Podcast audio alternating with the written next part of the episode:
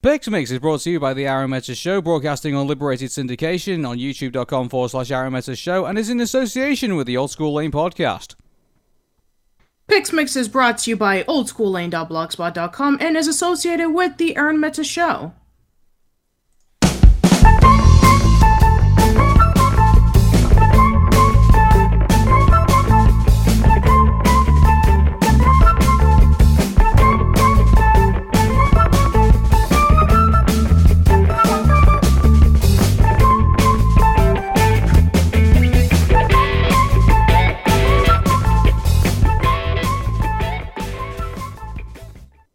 Welcome to Pix Mix with Arun.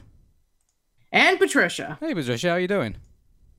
I'm really excited for this episode of Pix Mix for sure. Yeah, this is definitely one of the good ones. And uh, so, uh, for those of you who do not know, I mean, I know we've probably been saying this, you know, countless times, but uh, uh there's going to be no like, you know, particular schedule now for Pix Mix. I think it's just going to be when we can do it. So, uh, it's so you get so if you yeah, uh, exactly. it- we it- we have three months to go, and we have nine more movies to cover, so we got plenty of time. Yeah, so uh, uh, you know, the Pix Mix has basically just become as random as the show itself. So uh, you'll just see it. so uh, uh, yeah, if- if- Exactly. and also on top of that as well, like you know, it'll encourage you to actually press the uh, the bell on the notification for both for us here at the uh, for Patricia at the Old School Lane and for me on the Arun Mezza show. So you know, if you're if you're really desperate for Pix Mix, click the bell.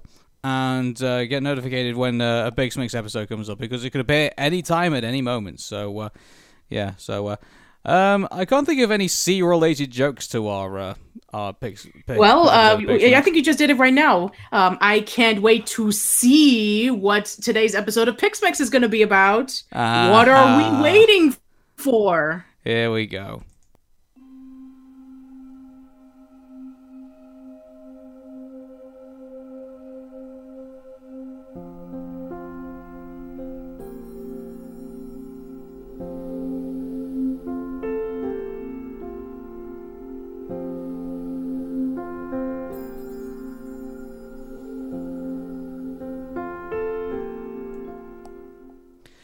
This one is one that really catches you by surprise because you know when, when you see something like this, and uh, I'm trying to think, was um, was Shark Tale first before this?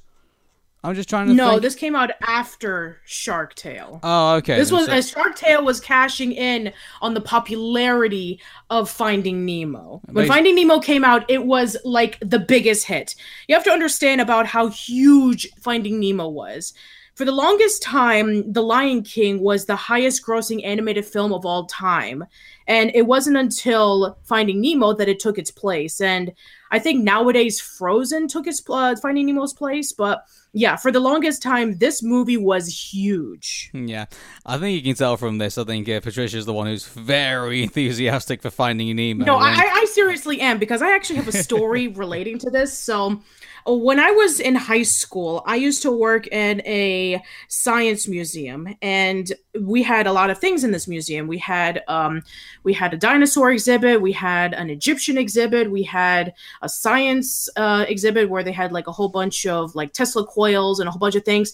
And one of the sections that we had was an aquarium session and we had like a whole bunch of fish from a whole bunch of countries and uh, i wasn't like um part of that but uh, around after work we used to um you know clean up the area like we would like wipe down the tanks and like sweep the floors and uh you know during the time in which i would be cleaning um like or or supervising all of the people you know to make sure that they follow the rules on the aquarium session because you know you're not allowed to tap on the uh the glass I cannot. I can assure you that at least three or four times a day, like for the longest time that I worked there, which was I worked there for about a year. Every single kid said, "Look, mommy, there's Nemo," because we had clownfish in our exhibit, and we had a blue dorsal fin fish, uh, which was Dory, and we had a puffer fish, and a lot of the fish that we had were from Finding Nemo, and all of the kids were surrounding it.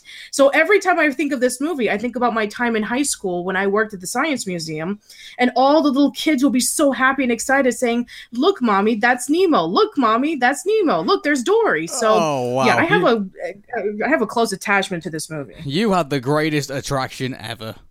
I know it was so great. Wow. And then and then when uh, you know th- then when I first saw the movie, um, my my family and I couldn't get enough of it. It was fantastic, I have to say. Mhm. So yeah, I, I like I said, I have a personal connection with Finding Nemo. Yeah, I have some uh, pretty random trivia actually for this. Uh, you know, Finding Nemo. Not only was there a movie, there was also a, a musical as well, which was a half-hour live show called Finding Nemo the Musical. And uh, do you know? And this was uh, uh, directed by uh, Robert Lopez. And do you know what he also did?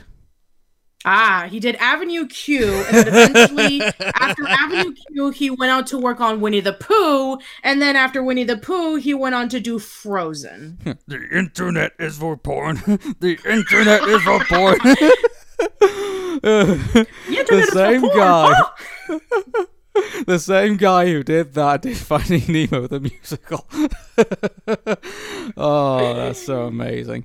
But anyway, before we even actually get into the um uh, the uh, the fish uh, of uh, the fish dish of uh, uh, Finding Nemo, there was a the short to contend with, and uh, that this this actually was interesting because if you went for the original theatrical release, you got an edited version of Knick Knack which uh, was uh, one of their original shorts that had, uh, I think it was the snowman with the, uh, yeah, it was the snowman. Trying to get towards the, uh, the, the, snowman, mermaid. and you know he was trying to get towards the um the lady who was inside of this um uh, you know like an, in a beach, and he was trying to get closer to her. Yeah, that's yeah. the one.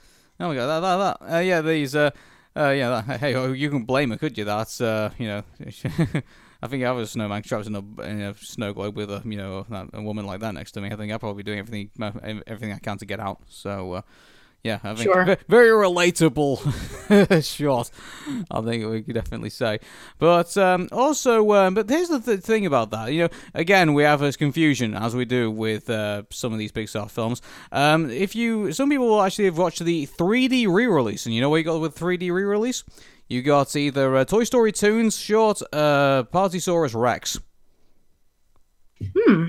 Now, that was interesting. So, uh, Partysaurus Rex, for those of you who do not know, uh, was a third episode in the Toy Story Toon series. Uh, it, it, fe- featured Rex, uh, who, dis- who disrupts uh, the other toys, uh, blowing soap bubbles, uh, worried that they may uh, ruin Bonnie's house, and he's uh, chastised for by the other toys, with Mr. Potato calling him a par- calling Party Pooper Rex.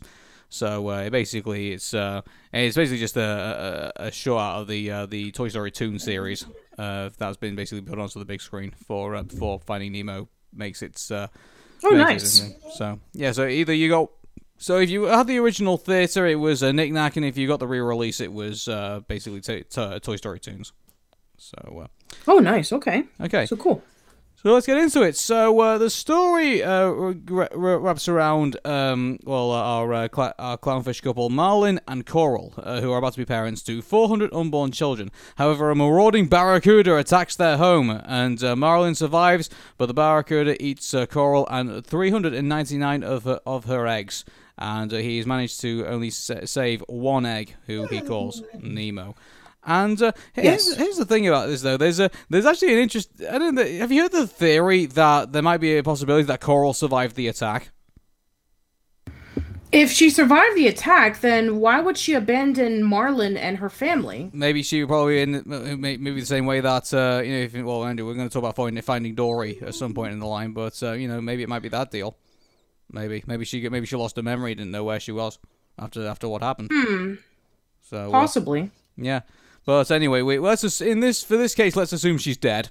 So uh, she is dead. So let's go with that. And so years later, Nemo, uh, born with a deformed fin due to the damage uh, of the egg took during the Barracuda attack, begins his first day at school and is eager to get going. However, his unprotected father Marlin is nervous about letting his son go uh, to school. So uh, yeah, it's your classic like you know he um, Marlin's had like this really horrific event happen in his life, and now because of that, he's kind of just. He has become quite, you know, pre- overprotective of Nemo and uh, kind of overprotective of himself in a way because you can notice that his personality is so, eh, you know, cocooned in like in in in this clownfish and like you know you you you know when you remember when he's like trying to tell the joke in like in that film and you can just see that he's struggling to get it out because he's just so condensed in himself. So it's just it's uh you know, Uh, you know, you don't you can't really blame him you know Yeah, absolutely. Absolutely, you can't. No. i mean you have to think you have to think about the ocean the ocean is a very dangerous place like there's predators there's humans there's global warming there's stuff that falls into the ocean and you might think it's food and it you might eat it so yeah, Jabberjaw. it's you, we have to not underestimate on that. I mean, it- it's not like um, you know, Chuckie Finster from Rugrats, in which he's afraid of everything, even the guy in the oatmeal box. It's like, you know, he's a child and he has fears, but at least with Marlin, these are more relatable fears. It's like he just saw his wife and all of the, you know, every almost every single child die in front, you know, by a barracuda, Mhm. and like I said, I don't blame him for acting out this way. To- totally not. It's like it's uh, eh, I don't know. Is it, would you say it's P? Would you call it PTSD at this point? I mean, it's like uh, I mean, if it was post traumatic stress disorder, I, I mean, wouldn't he have like flashbacks of it? I mean, he never mentions about Coral or the, you know, or the other babies, uh, with the exception of like towards the end. But other than that, I mean, I guess you could argue that, but I would just say it's like, uh, a, you know, like a, like uh, maybe like stress or like a, a severe panic mode. So yeah, uh, I, I mean, with him being afraid of losing the only child that he had from his wife, whom he clearly loved, I can understand why he's so overprotective of him. Mm-hmm. So after Marlin sends Nemo off to class with his teacher, Mr. Ray, the Stingray, he goes into he goes on to check on Nemo and uh, catches him in almost. Uh, almost swim out to, into into open water. Uh, the two of them argue in front of Nemo's classmates, and Nemo, angry with his father, swims away into open water. Uh, once then, he is captured by a diver who immediately leaves on a speedboat. So, uh, I mean, I tell you what, a lot happens in the in like in, in very short period of time because you know you have the event. Yeah, yeah, exactly. I was just about to say that. It's like unlike some of the Pixar movies we were discussing about in which like it takes a long time to get started or like the only the the first couple of minutes are like the best things about it. It's like the movie starts off really really quickly. Like in the first 5 to 10 minutes, we already in- we get introduced to Marlin and Nemo. We get introduced to the ocean that they're living in. We already get introduced to Nemo's classmates and what they perceive as a human object, calling the a boat a butt. And we see that Nemo is being taken over by the diver, and Marlin is trying to call for help, and nobody helps him. And you know, we already have our conflict like really quickly, and now it's just building up into the search, the adventure of the main goal, which is to find Nemo. I'll tell you what, if- obviously that is the title. You remember in the theater? I don't know if this happens in America. You know, you get the little advert that basically tells you to go to the back, go back to the uh, back to the lobby to go get some snacks. You know, it's like uh, Yeah. you know, like if you did that and you came back and like you pretty much missed like you know the, the beginning of Finding Nemo, I, I feel very sorry for you because if you, a lot has just happened and you you were too busy getting popcorn and coke. So uh, yeah, Yeah, exactly. You, I mean, for some people, it might be thinking, "Oh, you know, it's just the first couple of minutes. I, I'm sure that I can catch up." But it's like, no, you can't. You I mean, a lot of like the main conflict happens within the first five to ten minutes. Yeah, I was going to say as well. Yeah, I do agree with you, Patricia. The ocean is a very dangerous place. I mean, like there's Jabberjaw and Aquaman and like uh, you know. yes, exactly. Woo! Knock, knock, knock. I get no respect. Uh, I got no respect. oh my god, we just dated ourselves. Yeah, Any did, young yeah. kids who even know who Jabberjaw is, then oh my god. think Scooby Doo, except more wet. So uh, Well, at least it's a lot better than um, what was it, Speed Buggy? I never liked Speed Buggy. As there was oh my god, they they jumped in in that era. They jumped on everything. There was the Funky Phantom. Uh, there was uh, what was his name? That that's that ghost dog, uh, Goober, I think he was called. And, yeah, yeah, oh, they- Goober. there was Josie and the Pussycats. yeah, Oh, and there was Josie and the Pussy- Pussycats in space. It's like you know, and uh, Oh No, no, that- I'm. I, well, well, I, and- oh yeah, and, and Gilligan's Island in space, and the Happy Days in space. Oh my god. Uh, and uh, what's But yeah, um, yeah. But anyway, moving way, way away from Pixar. the yeah, yeah, we're, we're, we're sorry, Now- everybody. now but we're yeah, really- the, now- the ocean is a very dangerous place, Yeah, and we're really Marlin is like searching, around, trying to call for help, and in comes um Dory, and uh, you know he's asking for help, and he's wondering if she's seen the boat, and she was like, "Yeah, I've seen the boat," and then um they start swimming, and then Dory is like reacting to Marlin like she's never seen him before, like he's being a stalker, but in reality, um, you know, she has short term memory loss, and um, now uh, Marlin is stuck in a predicament when uh, the three sharks come in and introduce themselves. Yeah, I'd say Ellen DeGeneres knocks this out of the park. Oh, she, I love it so much. She, Seriously, I, I've I've always been a huge Ellen fan. I mean, even, like this was like when she was doing her stand up routines in the '90s, and you know it's kind of like funny looking back on those stand-ups now when she's talking about you know her experiences of being a lesbian, about how she was um you know fired or the show was canceled that she was in because she admitted of what you know uh, of you know that she was a lesbian and um, looking at the crowd um, you know like the, pretty much the only people who showed up in her shows were lesbians it's like i mean who would have thought that nowadays she has essentially become our generation's oprah yeah she's uh, i mean uh, well and uh, probably uh, the person they're going to talk up to be president of the united states only for her to basically say she doesn't have the dna for it so. well i'm talking about talk show host oprah not you know who, who she is in general but yeah, yeah. no I, I mean it's actually funny because there was even an episode of Epic ba- Rap Battles of History that paired up Ellen DeGeneres with Oprah Winfrey, and that's all. That's always actually a really fun one. Mm-hmm. Um, but yeah, I'm just yeah, uh, Ellen DeGeneres. I mean, similar to how uh, Tom Hanks plays Woody.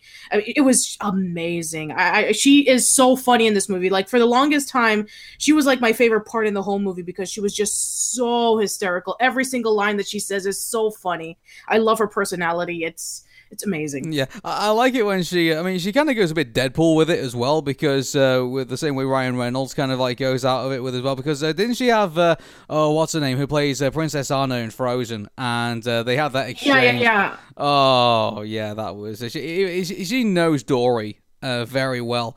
And uh, I mean, she, she, I remember like this was like years before Finding Dory came out that she was like per, you know she was like petitioning to disney and pixar saying we need to have a finding nemo too almost every single time there would be a new pixar movie coming out she would always say we need a new finding nemo 2 so we can have dory come back yeah absolutely and, and here's the thing as well is like they should have listened to her because like, yes. Uh, yeah and uh, you know, and Finding Dory I mean, like was a said, success. I mean, like we were talking about with like prequels when we were discussing about Up. Um, there's yeah, I mean, there's a reason why, you know, some movies deserve to have continuations or backstories. And I'm glad that we were able to finally get Finding Dory. And we'll, def- we'll definitely talk about that um, sometime um, in this uh, podcast. Uh, but yes, I'm really glad that we were able to get a story based off of Dory because she's such a great character. Yeah, it's just you know just just to finish up on this as well. Like you know, what they had a sequel for Finding Nemo, they had a sequel for The Incredibles, they had a sequel for Ratatouille, they had a sequel for Up. Oh, sorry, a prequel for Up. It's like you know, what literally water, water everywhere, and not a drop to drink. It's like you know, it's like uh, you know, they that, that all this they could work with, and like none of them decided to drink it. It was like you know, just, yeah, was, they they focus on cars. Uh, yeah, the toys. Okay, so going back to uh, um, uh, Finding Nemo, uh, when I get the words out. Uh, so uh, they meet up with these sharks, and uh, we it's quite hilarious how they bring it in because like we think they're going to be like I don't know the uh, the the antagonists in the in this film. When you, you know like they, they've been in the posters they've been in the trailers they've been in it like they've, they've been promoted to us and then we find out they're vegetarians. Yeah they're vegetarian sharks. And they have like this kind of like an aa meeting uh you know like um, place that they meet up in a p- bunch of sinking ships where there's a lot of underwater mines. And um, they have like this discussion about how they didn't eat fish for three weeks and invite a fish friend to come along and discuss about the um, the, the journey that you're taking to become vegetarians. And it's just and the fact that they're australian is hilarious too because the movie does take place in australia which is actually great because um not you don't know a lot of disney movies that takes place in australia Mm-hmm. Uh, and this is the thing as well. I mean, th- there's not really a, a, kind of relatable scene to this, really. I mean, the only thing I could think of. Do you remember that episode of uh, Looney Tunes when uh, Sylvester is, is, going? You know, uh, he joins Birds Anonymous and vows never to eat Tweety again. Like, you know, yes. that's that's the only other thing. That's the only other thing I can relate it to, really. So it was an original kind of joke to do in uh, in this Pixar film. So uh, brilliant, kudos to them. So, uh, so later on, uh, while Martin, Marlin and Dory are sleeping, uh, they sub, they sub, the sub that they're about to uh, tumble down into. So I misread this line. Later on, while Marlin and Dory are sleeping, uh, the sub they're they're on is about to tumble down into the depths, as well as the uh, as as the mask. the two fish follow down. Uh, the darkness overtakes them. Uh, Dory forgetful forgetfulness uh, causes her to uh, think uh, Marlin is a is a conscience before they see the light. Before they see a light. Uh, yes. Then... also, I mean, I cannot I cannot reminisce without discussing about what when I first saw that scene, which they were trying to escape, and you know they were looking around to find it, um, the door and then when Dory reads through it and then she says escape. When I first saw that, I just cracked up. I remember everybody who saw the movie was like bursting up laughing at, at that scene. And then it's discovered that Dory can read, and so they need to use the mask so they can be able to find uh, where Nemo's been taken. And then we get to that scene in which you know they're in the dark light, and we have that hilarious scene with um, Dory thinking that Marlin is uh, her conscience. it's like Pinocchio. It's like, are you my conscience? Mm.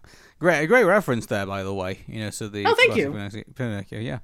Um, while they were there on the mission to find Nemo, uh, Marlin and Dory stopped to have a small talk. Uh, Marlin explains that uh, her, to her that he uh, couldn't take it from here from here by himself. Uh, he thinks Dory is also so annoying that she kept uh, talking to herself and saying, you know, P. Sherman 42 Wallaby Face Sydney over and over again. When Marlin says he doesn't want Dory, Dory to be with him, uh, Dory starts crying and saying Marlin doesn't like her. Uh, Marlin says uh, that he does, but to make things worse, he says it's complicated. He, say, he says it's a complicated emotion. So uh, yeah, that yeah, was quite. and, and one of the fishes is voiced by John Ratzenberger. Mm-hmm. Uh, a school f- a school of fish tells Marlin and Dory that to take the east uh, eastern uh, Australian current to Sydney and advises Dory not to go through the uh, the trench, but she forgets she forgets. Uh, Marlin, the paranoia of the trench, uh, has him swim above it, only to find a school of jellyfish. luckily, the tops of the jellyfish don't sting, but they treat it like like it's a game. but Dory fails to, to get out. So having been stung repeatedly, Marlin manages to get her out before before passing before passing out. Let me ask you something, Arun. Have you ever been stung by a jellyfish? Um, I've known people who have been stung by jellyfish, and I tell you, it involves a lot of vinegar. Uh, I think uh, last yes, time I, I have been stung by jellyfish because when it's the warmer months in Florida, the jellyfish do like to come around in, into our waters, and they swim there. And um, yeah, I just let you know it hurts. It wow. stings, it itches, and you need to bathe in vinegar so you can be able to get rid of it. It's it is not pleasant. Mm, yeah. I remember uh, the last time I think uh, we dealt with jellyfish, we kind of just like kind of scooped them up, like uh, and like uh, moved them away, which uh, I don't know, it was just it was just kind of things to do at the time. Um, yeah, and and their and being around their eggs is not is not a lot of fun either. No, it's not. Um, after getting uh, to the destination, they accidentally get swallowed by a whale who was uh, chasing krill. Uh, when Marlin f- fails to break out once again, Dory swims uh, down to him and says that uh, the, the, same eight words she said uh, when they first met Marlin. there, there, all right, it's going to be okay. While refusing to that, or refusing that rudely but sadly, Marlin tells his promise to Nemo on, on Dory. she explains that Marlin can never let that happen to Nemo. And so, I mean, we get to the point where, um, I mean, Dory says she can speak whale. And uh, then uh, we get yes. that hilarious thing where you know when uh, Marlin just thinks he's just defending him. So uh, it's uh, yeah, it's uh, pretty good. And it goes back to that point where you know they have to you know not only that, but they also meet up with um, the group of turtles. Mm-hmm. Yeah, I, and um, oh, and what, I think it was uh, Crush, who's voiced by Andrew Stanton, who um, worked on this movie. Mm-hmm. And so uh, Dory are then swallowed by Gerald uh, until Nigel makes uh, Gerald cough him up. Uh, the two fish meet Nigel, who agrees to take them to the dentist's office. And, uh, you know, we actually missed, uh, missed the dentist scenes, and uh, surprisingly not in my notes. Yeah, I mean, usually with the dentist scenes, I mean, we're just focusing on the fishes in the tank. And you have a whole bunch of characters. You have. Um, you have Deb and Flo, who's actually, you know, they, they claim to be sisters, but the sister is actually a reflection. You have the starfish, uh, you have the pufferfish, you have the fish who's constantly wanting everything to stay clean. Uh, you have the cleaning shrimp, and uh, you have, of course, Gill, who's like the main, kind of like the unofficial leader of the group. Mm-hmm. And uh, you know, he's um, you know, he's like this tough fish who wants nothing more than to escape and you know he's tried multiple times to escape but it's never worked. And um, he kind of uses nemo as um, you know part of his plan so they can he can be able to like sneak on towards where the tank fan is to throw some pebbles on it so it can stop. And then the tank will get filthy and then the dentist will have to clean it up put them into bags and then they can just roll away into the ocean which i think that's actually a brilliant idea. I mean it, it's a little bit far-fetched and crazy but it's just genius enough that it would work. Yeah, you know what? I, tell you, in that there's the whole threat of the uh, of the little girl. I completely forget the name of. You know, it's like. Uh, oh yeah, yeah, yeah, Darla. Darla, yeah, it's uh, and uh, you know, it's like yeah, she becomes. I mean, finally, she doesn't have like much of a. She doesn't have any speaking role in this at all. I mean, she has a, she has a few lines, but um, yeah, she's not really much of a main character. She's more like an obstacle that the fish have to overtake in order for Nemo not to be dead from constant shaking of the bag. Yeah, but they kind of build her up, and uh, in a way, she kind of becomes like the. Uh, I won't say she becomes the antagonist of the film, but she she kind of throws you in that scenario of like you know she's she's the threat that uh, you know they're all sort of afraid of and uh, so you know she's not obviously a, obviously she's not like a villain or anything like that, but uh, I think she ends up kind of like being in that in that being put in that position. I think because because they talk her up so much. I think in in, in the film, so um, yeah, that's um, that's that's where, that's where they go with her, and uh, I, I just think uh, you know this film doesn't really have a villain when you really think about it. I mean, like uh, if if anything, mm-hmm. the uh, the the villain if, of this film is basically talking yourself down uh, if anything. So, but uh, yeah. Um, so um, um, they, they they get to the point where um, they they get to the they get to they get to the dentist's office, and Marlin, depressed, thinks that uh, he's broke his promise, so determines to go ho- go home. Meanwhile, Dory becomes forgetful again until she meets Nemo. Uh, when she reads Sydney on the water tube, uh, her si- me- entire memory suddenly returns and helps uh, Nemo find Marlin uh, by forcing a crab to tell tell where Marlin went. Uh, with this information, Marlin and Nemo are reunited, but moments after they find that Dory is caught in a fishing net, Nemo plans to save her, but Marlin is reluctant to let him go for fear he might lose him again. So uh, in a way, they kind of like uh, it kind of reminds you a bit of the uh, of the Incredibles, where Mister Incredible mo- Lee, Leo loses uh, Elastigirl. And uh, then it goes to the point where they have to fight the Omnidroid, and then Mr. Incredible says, "I can't look, I can't lose you again." Like you know, not again. Yeah, yeah, I'm not yeah, strong exactly. enough. And and this movie came out first. This came this came out in 2003, and The Incredibles I think came out like one or two years later.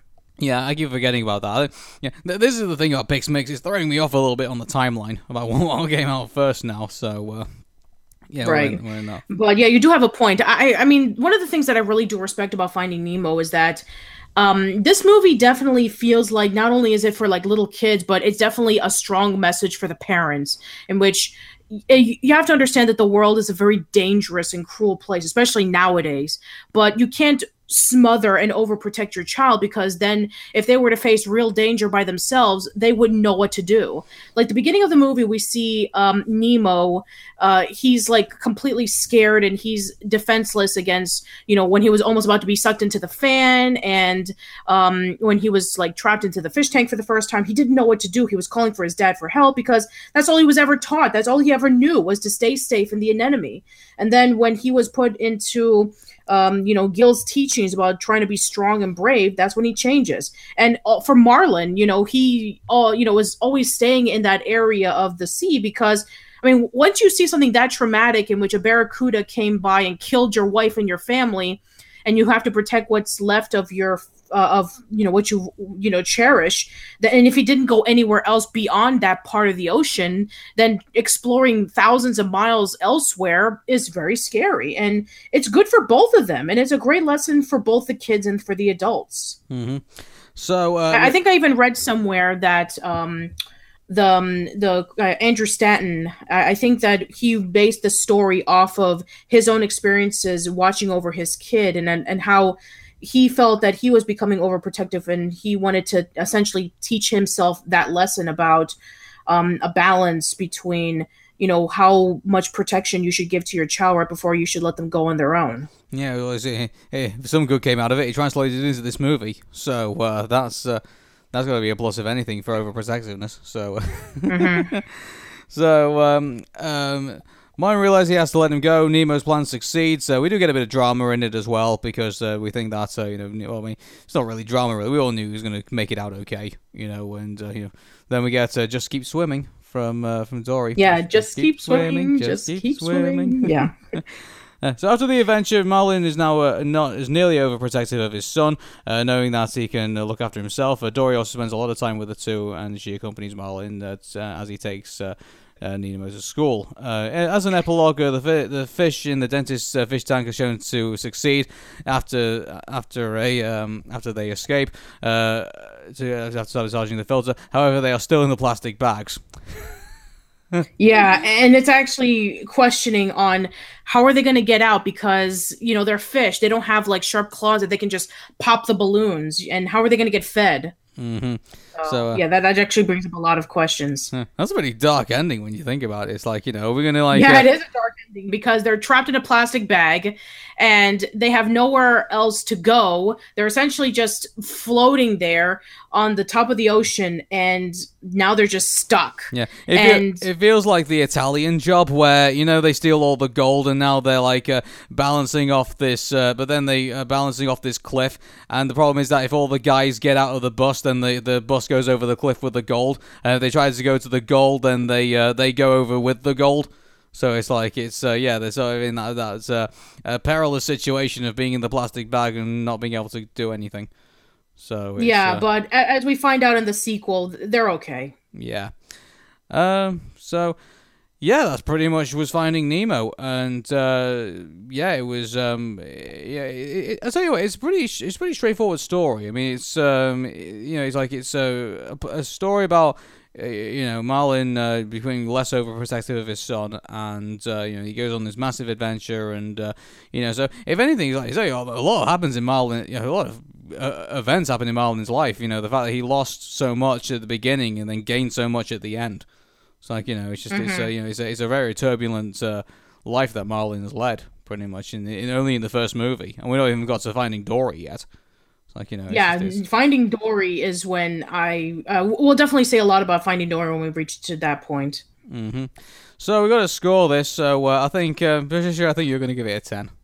I, I, I yes, think... I am going to give it a 10 because, like I said, I, I really love this movie. I have a strong connection with it.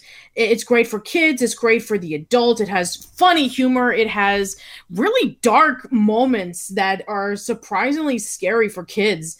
And it has a lot of sad moments too. It, it, I just find it to be amazing. So, yeah, I'm going to give it a 10. So, I can't really find fault with it at the moment, so I guess I'll say 10. I think. Uh, sure join along with the uh, with Patricia on on this venture.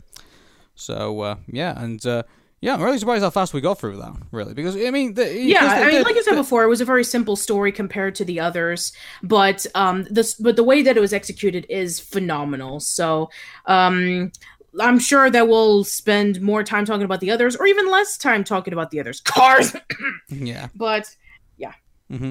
So it was a massive success at the box office. Uh, for those of you who do not know, it uh, made a, a, staggering and uh, in, uh, tell you what, uh, the first release, uh, the the budget for this film was ninety four million dollars. The box office was eighty was eight hundred sixty seven million dollars. Yeah. Was... Like I said, I mean, it beat off The Lion King as the highest grossing movie of all time. But here's then, something else. Like I said before. Here's something else, um, Patricia. Um, uh, how much do you reckon the re release did? Uh. I don't know, five hundred. Nine hundred and twenty million dollars. Whoa, that's even more than was originally released. Holy crap! Exactly. This this film stands the test of time and uh, it was it was it was released in 2003, re-released in 2012 and uh, you know and wow I, and this was like uh, was that around uh, that that was like around when finding dory was coming out right? Because they did the same thing with toy story 3 in which they re-released toy story 1 and 2 in theaters. Isn't this all you know um, i mean dare i say maybe we'll release it again in, in a decade later and see how much you make because it's like uh, you know, pending that Yeah, you might that'll be a- amazing. It'll probably make one billion dollars. well, yeah, definitely. If it has more more circulation, and uh, you know, there's more of a an appetite for the movie going public. So, uh, um, I mean, dare I say about the? Uh, I mean, I, I want to I want to talk this movie out a bit more. Actually, you know, to give just to give it uh, give it its due. Uh, so it was highly critically acclaimed, 99% on on Rotten Tomatoes and 100% by top critics. Uh, an average of 18. Surprisingly enough, an average of 89% on Metacritic. Yeah, so, yeah, that's- crazy considering how strict Metacritic is. And Roger Ebert gave it four stars. What, what was he drinking at that time? Well, you know, sometimes Roger Ebert does do questionable reviews at some of his movies. Yeah, I just it was. Uh, I mean, some of his films, you know, when he when he decimates them, it's totally understandable. But uh, you know, Sure, yeah. sure. Um, and I think I think he, there was even an interview with Nathan Lane who talked about that this was his favorite animated movie of all time. Finding Nemo was the first Pixar feature-length film to receive an Academy Award for Best Animated Feature Film. So uh, Wow. and And and they, and they would pretty much like if it's not Disney, and then it would be Pixar, and they would be doing this for like the next decade. and So I uh, would, yeah, it- like, yeah, I'm, I wouldn't be surprised. I mean, for like, the, as of the making of this podcast, uh, the Oscars is tomorrow, so I wouldn't be surprised if Coco wins for best animated feature. Uh, it was nominated for three additional Academy Awards: uh, original screenplay, uh, achievements in music, and also, also achievements in sound editing. So there was plenty of uh, awards going around for Yeah, that. I Um, mean, I would say that the, the soundtrack is pretty decent. Uh, it does give that aquatic atmosphere, um, but. Uh, and the sound editing is also really good too when you have like the ocean and you have like the f- the fish flow uh, going through and um, yeah I would say that the sound editing is also really good in that. So yeah I I think that um, as we said before Finding Nemo is an amazing movie that if you have not seen before then what the hell are you waiting for go watch it Yeah, and also just to let you guys know, uh, Andrew Sta- uh, Andrew Stanton has hint- hinted that uh, there might be another uh, Finding Nemo s- sequel, so there might actually be a trilogy. Oh, nice! Like Toy Story. Yeah. Uh, I wonder what that would be focused on. Like the first one was about Nor- Marlin and Nemo. The second one was about Dory. So I wonder what the third one would be about. Yeah, it's going to be uh, very interesting indeed. So uh, yeah, Maybe um, it'll be about Nemo when he's older. Maybe, sure. Um, so yeah, that pretty much wraps up our review of uh, of, of Finding Nemo. Um, just before we go, um, we do have a sad announcement to make, and that is that uh, Pixar animator uh, Bud Luckey uh, died uh, a couple of days ago. He was age 83 years old. Uh, Pixar animator uh, Bud Luckey, uh, the man who is uh, rightly credited for bringing Toy Story's uh, Woody the Cowboy to life, uh, died at the age of 83. In a statement offered to the Hollywood Reporter, Luckey's family confirmed that he had died in hospice uh, facility on Saturday after a lengthy illness. So our uh, condolences to the uh, uh, Luckey family and everyone at Pixar Animated Studios uh, for this uh, unfortunate uh, passing away. So. No, that's that's really really sad. Uh, so, unfortunately, we do leave on a sad note, but uh, we also leave on a uh, positive note as well with uh, Finding Nemo being such an incredible film. And so, uh, thank you very much for checking out this uh, week's Pix Mix. Uh, we'll uh, let you know, you'll be, if you hit the bell icon on our YouTube channels, you'll be notified when the next uh, Pix Mix uh, comes out. So, uh, from me, Arun, And Patricia, take care, and bye bye for now. okay, just keep swimming. just keep swimming, just keep swimming. Swimming, swimming.